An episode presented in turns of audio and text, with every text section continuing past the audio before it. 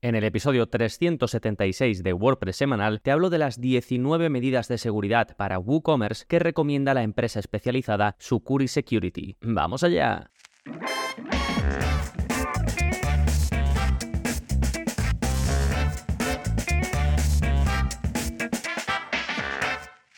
Hola, hola, soy Gonzalo Navarro y bienvenidos al episodio 376 de WordPress Semanal, el podcast en el que aprendes a crear y gestionar tus propias webs con WordPress en profundidad. Y hoy, como te decía en la intro, te voy a hablar de 19 medidas de seguridad enfocadas a e-commerce más bien, aunque como verás, muchas se pueden aplicar a cualquier tipo de web. Y además he dicho WooCommerce, pero también serviría pues si usas otro plugin para crear una tienda online en WordPress. En general, si vendes en tu web, estas medidas te van a venir muy bien. Y como te digo, está basadas en contenido que publica la empresa Sucuri Security, que suelen ser un poco mi referencia en cuanto a guías estándares de seguridad. Al final, su negocio gira en torno a la seguridad en WordPress. Es una empresa que incluso se ha asociado con hostings muy importantes para llevar la parte de seguridad, de escaneo sobre todo, y luego ellos tienen muy buenos servicios, lo típico que te hackean la web, les escribes, por supuesto les contratas y te limpian la web y es de las mejores opciones que existen ahí dentro del mundillo WordPress. Entonces ellos van sacando guías, las van actualizando anualmente, el curso de seguridad que tengo publicado en gonzalonavarro.es se basa mucho en sus estándares de seguridad. Y bueno, me pareció interesante. Vi que tienen una guía actualizada 2023 con medidas enfocadas, ya digo, a e-commerce. En concreto, ellos dicen WooCommerce, pero se puede aplicar, ya digo, a cualquier tienda online que venda. Entonces, bueno, no me voy a adentrar en la importancia de la seguridad. Ya tenéis muchos contenidos, un curso incluido sobre este tema, porque como son 19 medidas, pues quiero ir al grano. Así que antes, como siempre, vamos a ver primero las novedades. ¿Qué está pasando en gonzalonavarro.es esta semana? Pues tenemos nueve vídeo de la zona código. Ya sabéis que una vez a la semana tenéis un vídeo nuevo. Vamos ya por el 326 y en él aprendes a mostrar texto al pasar por encima de una imagen. Y lo hacemos desde el editor de bloques, porque ya publiqué un vídeo hace tiempo sobre cómo crear esto básicamente con HTML y CSS. En este caso aprovechamos los bloques del editor de WordPress, antiguamente o que mucha gente aún lo llama Gutenberg, el editor de bloques, y también añadiendo un poquito de CSS, porque si no, no es posible, pues que al pasar el eh, ratón por encima cuando alguien navega por tu web, al pasar por encima de una imagen, se vea contenido. Puede ser texto y un botón, puede ser pues lo que quieras, cualquier eh, bloque que pongas encima de esa imagen se mostrará. Sí, y esto viene a raíz de, creo que se habló en el grupo de Telegram, uno de los miembros en gonzalonavarro.es preguntó si se podía hacer esto pues de forma un poquito así más sencilla porque lo quería implementar para un cliente y que el cliente no tuviese que estar pues usando código, HTML y demás, ¿no? Entonces yo tenía ya esto proyectado, este vídeo lo tenía apuntado para sacarlo, pero lo he adelantado porque he visto pues que había un interés, así que ya lo tenéis disponible. Lo dejo enlazado en la parte de contenidos recomendados, pero si vais a gonzalonavarro.es, vais a la parte de código, pues ahí lo, lo podéis buscar. Incluso, a ver si lo tengo para cuando salga el episodio, creo que sí, pero voy a poner dentro de los filtros por los que puedes buscar tipos de vídeos de la zona código, que ya sabéis, no tenéis que saber código, ¿eh? Veis el vídeo, copiáis, pegáis y lo tenéis. Y como digo, ahí tengo filtros, entonces tengo filtros por distintos plugins de los que voy sacando modificaciones para WooCommerce, para Restrict Content Pro, para EDD, para LearnDash y luego en general eh, códigos CSS, código PHP, pues voy a añadir un filtro del editor de bloques de Gutenberg porque ya tengo varios vídeos al respecto, ¿eh? donde te enseño cómo hacer pues cositas chulas combinando los bloques con un poquito de código para ir más allá, para hacer más cosas todavía. Sí, fantástico. Y además, échale un vistazo si quieres a la zona de cursos, donde tienes más de 75 cursos ya publicados de WordPress puro y duro, desde básico a avanzado, y luego todo lo que necesitas para llevar, gestionar, incluso crear webs de forma profesional, ¿no? Todo lo que hay alrededor de WordPress y de la creación de webs está cubierto prácticamente porque ya digo son más de 75 cursos y si no ya sabes que desde tu cuenta me puedes sugerir los cursos y luego pues según las votaciones, ahora los estoy publicando en la comunidad de Telegram y me estoy guiando un poco por esas votaciones y también cuando me escribís veo que cuatro o cinco personas me dicen quiero esto, quiero esto, quiero esto, pues también saco curso al respecto. Vamos, lo adelanto, siempre lo voy apuntando en una lista, pero si veo más interés pues saco el curso antes. Sí, por ejemplo, uno de los cursos que tenéis y que dejaré enlazado es el curso de seguridad en WordPress. Fantástico, esto en cuanto a las novedades, vámonos ahora con el plugin de la semana que trae un poquito de salseo. El plugin se llama Head, Footer and Post Injections y básicamente es el típico plugin que está activo además en 400.000 webs con WordPress. Como digo, es el típico plugin para poner todos tus códigos de seguimiento en un mismo lugar y además poder también controlarlos a nivel de página, ¿no? No solo en el header o en el footer a nivel global de tu web, sino también a nivel de cada contenido. Esto es, por ejemplo, si quieres poner algún código de seguimiento de, por ejemplo, que del pixel de Facebook Se controle cuál es la página de gracias de un determinado proceso, ¿no? De una venta o de una suscripción a lo que sea, de modo que puedes controlar mucho mejor pues todos estos pasos, ¿no? Pero bueno, hay más plugins como este, que en sí está muy bien para esto, pero lo que me hizo ponerlo aquí es que tú abres el plugin, la página del plugin, y al principio del todo de la descripción el autor te pone sobre el plugin SEO WordPress de Yoast, estoy muy disgustado, estoy traduciendo así un poco al vuelo, por la invitación a eliminar mi plugin. Y te da un enlace a un eh, artículo en el que el autor, que se hace llamar Satoyo, eh, al menos en su web, él, creo que se llama Stefano, pues muestra cómo si tienes instalado a la vez su plugin y el de Yoast, te sale un mensaje que pone warning en rojo, ¿no? Como cuidado, y te dice que el su plugin, el de header and footer, puede causar problemas cuando se utiliza con eh, Yoast, porque dice que ambos generan Open Graph. Open Graph es los datos que recoge, por ejemplo, Facebook y Twitter o LinkedIn también, vamos, la mayoría de redes sociales, para mostrar pues la imagen destacada, la descripción del texto y demás, ¿no? Y entonces te dice, la solución recomendada es que elimines el plugin de header and footer. Claro, está recomendando que elimines otro plugin por la cara. La verdad que aquí entiendo a Stefano en este caso, porque si tú usas header and footer porque lo necesitas, porque además lo del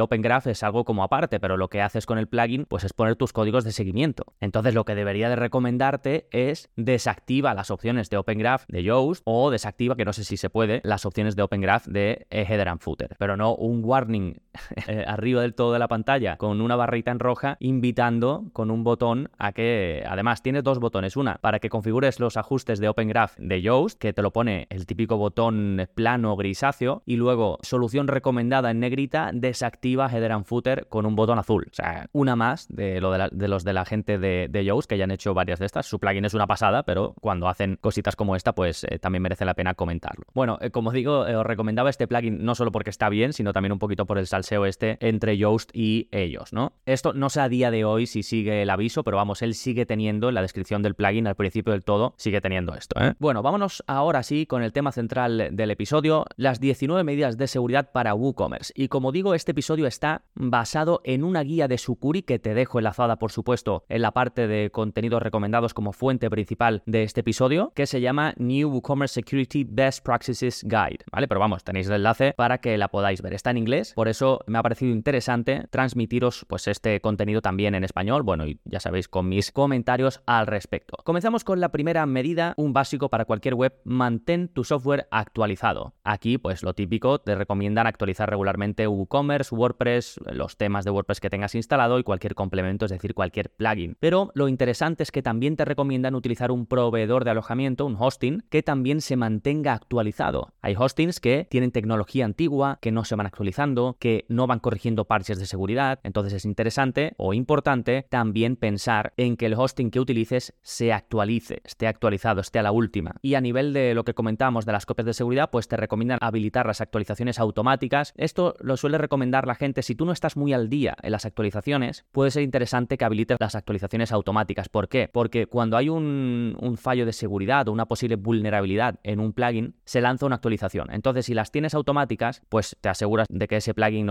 lo que sea se actualiza, ¿no? Mientras que si no, pues tienes que estar pendiente y si no lo estás, pues es un problema porque a lo mejor si vas a actualizar tu web un mes después, te puedes encontrar con un problema, ¿no? Y luego te recomiendan tener un servicio de copias de seguridad por si, por ejemplo, hay un problema con alguna actualización por incompatibilidades que puedas volver a una versión anterior. Segundo consejo, usa contraseñas fuertes y autenticación de dos factores. Aquí te recomienda, pues eso, utilizar contraseñas fuertes y únicas para todas las cuentas, no solo cuando tú las crees, sino estableciendo también políticas de contraseñas sólidas para los usuarios. Normalmente, cuando tú instalas un plugin de venta como WooCommerce, tú puedes definir, o incluso también desde WordPress, que las contraseñas tengan que ser fuertes. El propio WordPress ya lo hace, ya te dice esta contraseña es débil, lo típico, ¿no? Y luego si quieres más seguridad, pues puedes utilizar la autenticación de dos factores. Lo típico, pues que te llega eh, un email con un código que tienes que autenticar con eh, Google, que con algo, ¿no? No solo poner la contraseña, sino es una capa extra antes de poder iniciar sesión. Esto, pues hay muchos plugins que lo hacen dentro de WordPress y en el curso de seguridad lo vemos. Casi todo lo que comento aquí lo vemos en el curso de seguridad. ¿eh? Tercera recomendación, elige un alojamiento web seguro. Esto parece de perogrullo, pero normalmente cuando buscamos un alojamiento, pues no siempre pensamos esto. Pensamos cuál es el más barato, cuál me permite crear más webs en ese alojamiento. Ahora hay eh, servicios de hosting que juegan con, por ejemplo, regalarte plugins, regalarte eh, muchas cosas y se puede ir el foco de lo importante, de que sea un buen hosting, un hosting fiable. Asegúrate de que realizan actualizaciones y parches de seguridad de forma regular y sobre todo busca que tenga muy buen rendimiento y un soporte en el que puedas confiar. Ya sabéis que yo utilizo SiteGround para todos mis proyectos. ¿eh? Hay otros hostings muy buenos también. Yo hace años, bastantes, que uso eh, SiteGround. Ya sabéis que en gonzalonavarro.es barra hosting tenéis mi enlace de afiliado por si os queréis apuntar por ahí. Cuarto, protege los datos con SSL. SSL es un certificado que te aportan los hostings de forma gratuita con Let's Encrypt. No todos los hostings, por ejemplo SiteGround lo hace. O puedes instalar un certificado SSL de pago. Pero bueno, existiendo el de Let's Encrypt de forma gratuita, pues no le veo mucho el sentido a instalar uno de pago, salvo que necesites una wildcard, es decir, que dentro de tu propio dominio puedas instalar otras instancias de forma separada y también quieras que el SSL cubra esa zona, ahí normalmente sí que hay que pagar, ¿vale? Por ejemplo, si tienes eh, tu web.com, ahí tienes una instalación de WordPress y luego imagínate que tienes academia.tuweb.com o tuweb.com barra academia y es una instalación de WordPress diferente. Pues si quisieras que ahí también cubriera el SSL, normalmente tienes que contratar, ya digo, una wildcard. Algunos hostings lo incluyen de forma gratuita, la mayoría ahí es donde te cobran. Pero bueno, esto es eh, aparte técnicamente. Lo que te va a permitir esto es encriptar los datos transmitidos entre tu web y los usuarios, tener seguridad de datos a nivel general, va a aportar confianza a los clientes, saber que tienes ese sistema, también te aporta beneficios SEO, o al menos eso dicen, y sobre todo cumples con las políticas que hay que tener para vender online, que se llama, se llama PCI la política, ahora mismo no sé exactamente, eh, me imagino que será Policy Customer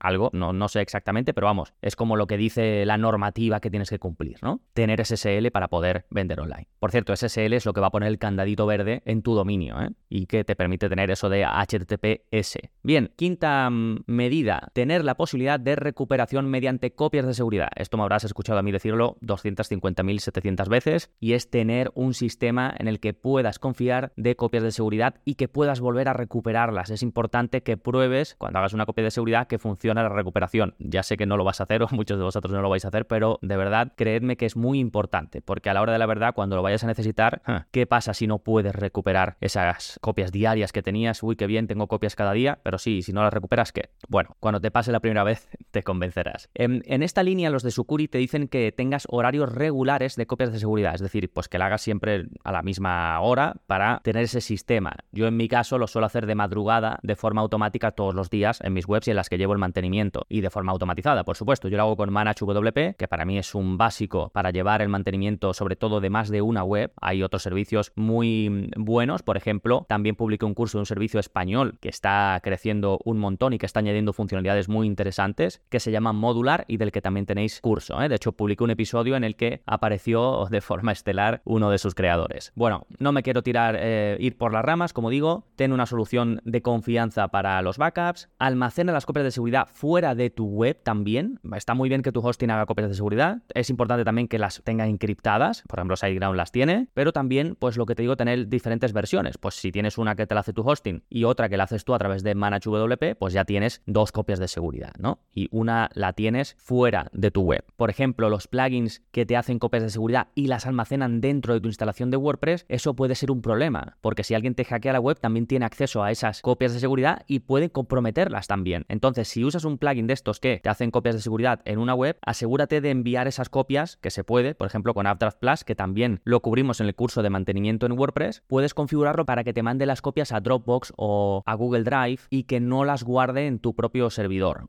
En la, digamos, en la misma instancia de tu instalación de WordPress. Número 6. Restringe los privilegios de los usuarios. Aquí ellos, los de Sucuri, te dicen que apliques el principio del menor privilegio. En caso de duda, cuando crees un usuario y le vayas a dar un rol, ya sabes, suscriptor, colaborador, autor, editor, administrador, incluso si tienes una tienda online, gestor de la tienda, ¿no? Puedes tener distintos roles. Pues que en caso de duda le des menos privilegios. Incluso puedes utilizar un plugin, por ejemplo, yo cuando doy acceso a un eh, colaborador a mi web, le suelo dar un rol bastante bajo y luego con un plugin que se llama Role Editor, si no me equivoco, lo voy a buscar y a ver si lo pongo en, las, en la parte de, de enlaces, pues le voy diciendo, le voy marcando lo que, lo que puede hacer, ¿no? Entonces parto de abajo y le voy poniendo. De hecho, a veces me dicen, hoy he intentado hacer esto y no me deja, porque yo aplico el principio del menor privilegio. Luego ya, pues le digo, ah, vale, te voy a dar acceso y le doy un poquito más de acceso, ¿no? Y luego puedes instalar un plugin que te permite realizar auditorías y monitorear las actividades de los usuarios. Eso también lo vemos en el curso de seguridad y es una de las recomendaciones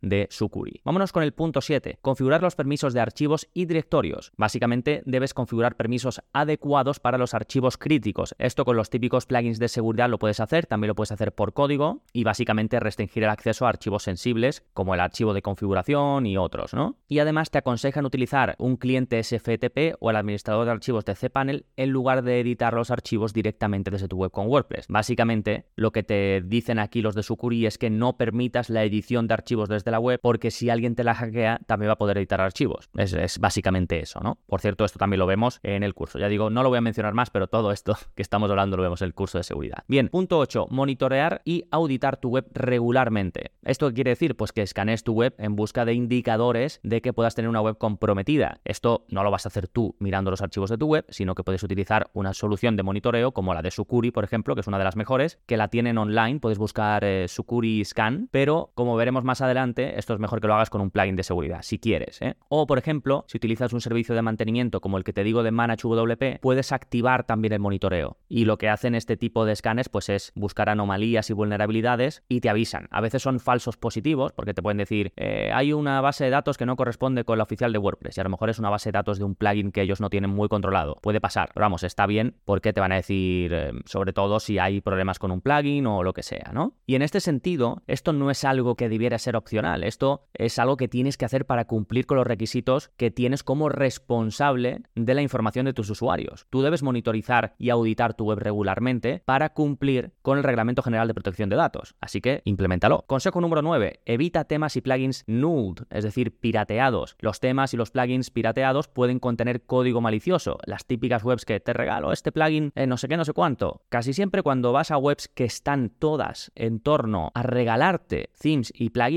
casi todas los tienen pirateados. Es decir, tienen código que les abre una puerta después para poder entrar y piratearte tu web. Y por supuesto, pues esto puede comprometer la seguridad de, de tu web y además dañar tu reputación. Así que siempre utiliza temas y plugins oficiales y evita los softwares pirateados. Por ejemplo, algunos de vosotros estaréis pensando, pero tú a veces nos das en la parte de descargas plugins y themes. Sí, pero los míos no son pirateados, son los que yo utilizo, que cuando es un curso y son de pago, los dejo, si es que lo permiten sin licencia, para que podáis seguir el curso, pero ya sabéis que siempre os recomiendo que si lo vais a utilizar en un proyecto real, compréis la licencia o me compréis a mí la activación, porque yo en muchos de ellos tengo, pues lo típico que tengo mm, una suscripción de por vida y puedo activarlo en tantas webs como quiera. Pues eso es un plugin con la licencia activa y del proveedor oficial. Lo que pasa que soy yo el que te lo instalo en tu web, ¿sí? Me refiero a las típicas webs de plugins y themes gratis. Huye de ahí, ¿vale? Y por supuesto, siempre cuando lo vayas a utilizar en un proyecto real, 100% recomendable que compres la licencia. Porque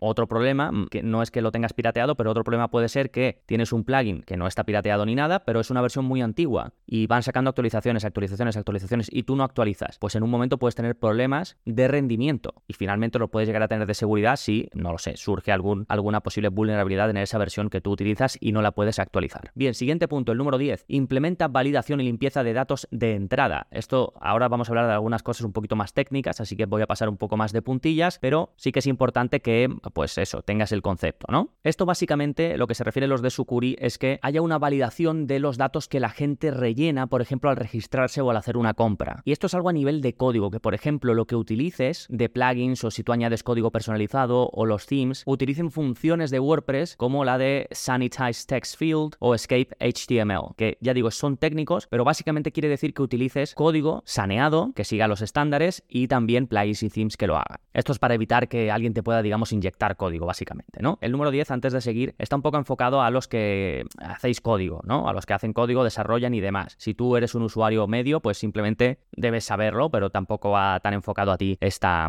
esta medida. Bien, ahora sí, vámonos con la 11. Utilizar pasarelas de pago seguras. Esto también es de perogrullo, pero elige una pasarela de pago confiable y segura que cumpla con los requisitos de PCI DSS. Esto te lo leo por si estás buscando una pasarela de pago, te lo pondrá en algún sitio y que proteja los datos de pago mediante SSL. Si usas una pasarela de pago que no te obliga a tener SSL para pagar, no la uses. ¿sí? Ya esto casi no se ve. Antiguamente sí se veía más. ¿eh? Por supuesto, Stripe, la que seguramente la que uses de, un banco o PayPal cumplen con esto. ¿eh? Entonces, implementa una política de seguridad de contenido. Esto también lo aportan algunos plugins de seguridad y es básicamente impedir que se pueda mostrar en tu web contenido de otras URLs. Esto está bien configurarlo para evitar que te puedan inyectar código o te puedan poner scripts, digamos, o te ataquen con scripts, pero tienes que configurar configurarlo bien, porque por ejemplo, si tú insertas vídeos de YouTube o de Vimeo y pones y marcas a lo mejor esta opción en tu plugin de seguridad, pues puedes dejar que a lo mejor se dejan de ver. O si insertas, no lo sé, PDFs de algún sitio o haces algún incrustado, algún embed, te puede pasar. Entonces, normalmente lo que se hace es implementarlo, pero decir que sí se permite, pues no sé, de Vimeo, ¿no? Por ejemplo. Esa sería un poco la idea. Número 13, desactivar la navegación por directorios. Esto también lo vas a poder hacer con un plugin de seguridad, lo puedes hacer también eh, por código, poniendo una línea en el HT Access. Y básicamente es que no permites que desde fuera se pueda navegar o se puedan ver los directorios de tu web. Incluso lo puedes desactivar desde el cPanel de tu hosting, ¿eh? Esto es pues nada, para no dar pistas de, de lo que tienes instalado en tu web más que nada, a cualquiera que pueda venir, digamos, desde fuera. Número 14, restringe el acceso a archivos sensibles. Básicamente que limites el acceso a archivos sensibles como el de configuración, es decir, wp-config.php o el htaccess. ¿Por qué? Porque alguien que tenga acceso a eso te puede quitar la web, vamos. Por supuesto, evita que usuarios no autorizados accedan a estos archivos y luego puedes configurar los permisos. Normalmente te vienen configurados ya a nivel de hosting si está enfocado o especializado en WordPress, pero puedes configurar los permisos desde tu cPanel o desde tu htaccess. 15. Instala un plugin de seguridad. Los de Sucuri, que tienen su propio plugin, te recomiendan utilizar un plugin de seguridad para proteger tu web, en este caso tu e-commerce, y te recomiendan el suyo, el de Sucuri, pero también te recomiendan pues el más popular o uno de los más populares que es WordFence, porque ofrecen escaneo de seguridad, firewall y protección contra ataques. A mí particularmente WordFence me gusta y tenéis un vídeo en el, en el curso, pero yo prefiero iTheme Security o el propio de Sucuri porque son más fáciles de configurar y al final te traen prácticamente las mismas opciones. Número 16. Protege la carga de archivos. Esto es implementar medidas de seguridad para proteger la subida de archivos. Por ejemplo, por defecto en WordPress tú no puedes subir un GIF a la librería. ¿Por qué? Porque el GIF, como está hecho, te podrían llegar a inyectar código malicioso. Entonces, si por ejemplo tú lo habilitas porque tú quieres poner GIFs, que lo puedes habilitar con un plugin o con un poco de código, primero, piénsalo bien si lo quieres hacer y segundo, si después en la parte frontal tienes alguna zona donde la gente, pues no sé, un formulario donde te pueden enviar imágenes o lo que sea, no permitas por ahí la subida de GIFs. Sí, digo GIFs, pero cualquier otro archivo que pueda ser peligroso. ¿eh? Número 17. Utiliza un firewall de aplicaciones web, un WAF. Un WAF es una barrera de protección contra ataques y malware que es como una primera capa y lo que hace es que filtra y si detecta vulnerabilidades conocidas o ataques eh, de estos de, de fuerza bruta en masa, pues los bloquea ya en esa primera capa, ¿no? Básicamente monitorea o monitoriza y bloquea intentos de acceso no autorizados. La mayoría de plugins de seguridad ofrecen un firewall, algunos de forma gratuita y otros de pago. Es como una primera capa de soldados. 18. Mantén tu entorno aislado. Esto es algo importante y que no mucha gente hace. Es hospedar tu web o tu e-commerce en un entorno aislado. Es decir, si tienes un hosting de estos compartidos muy baratos, cuidado. Porque si hackean una web de tu mismo entorno, la tuya puede llegar a estar comprometida. ¿Qué es lo que suelen hacer los hostings compartidos? En cuanto detectan que una web de su hosting compartido, que imagínate la cantidad que puede haber de webs, ¿no? En el mismo entorno, pues lo que suelen hacer es que cuando detectan que una está comprometida, se la bajan. Esto a lo mejor te ha llegado a pasar, que te tira tu, tu hosting, te tira la web y les escribes qué pasa aquí y dicen, no, es que la tienes hackeada, hasta que no la soluciones, no la podemos poner otra vez en vivo. ¿Por qué? Porque está compartida con otras y es un peligro para ellos dejar tu web en vivo porque puedes infectar a las demás del entorno. Por eso, mantener un entorno aislado. Contrata un hosting que te asegure que está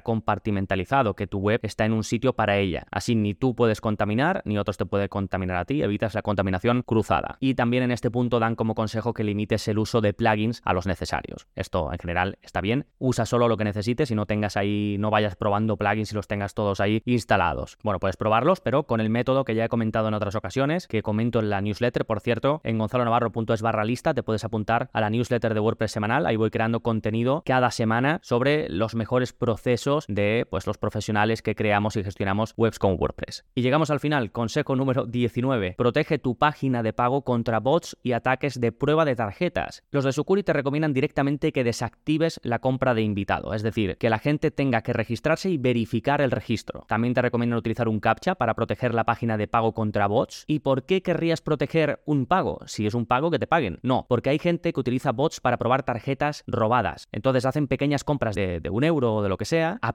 pum, pum, pum, de forma automatizada. ¿Para qué? Para saber si funcionan. Entonces, si funcionan, pues ya las funden. Pero los prueban pues con e-commerce de por ahí. Entonces, por esto viene bien tener un sistema, un captcha u otro sistema anti-bots para la propia compra. ¿eh? Bueno, con esto dejamos las 19, que podrían haber sido 20 y dejarlo redondo, pero bueno, salen 19 a los de Sucuri. Ya digo, os dejo enlazada su guía, os dejo enlazada el curso de seguridad en WordPress. Y si queréis saber sobre algo en concreto, escribidme en gonzalonavarro.es. Abajo del todo tenéis el botón de contactar. Si sois suscriptores, por supuesto supuesto, me contactáis desde el soporte. Digo, si no encontráis algo en concreto, pues me interesa sobre esto, no sé si lo tienes en algún curso o algún vídeo, lo que sea, y si lo tengo, pues os lo paso. Recuerda que para acceder a las notas del episodio es muy fácil escribiendo en tu navegador gonzalonavarro.es barra 376 y ahí vas directo a todo lo que te he dicho en formato escrito y además con todos los enlaces para que puedas ir a donde necesites. Nada más por este episodio, nos seguimos escuchando. Adiós.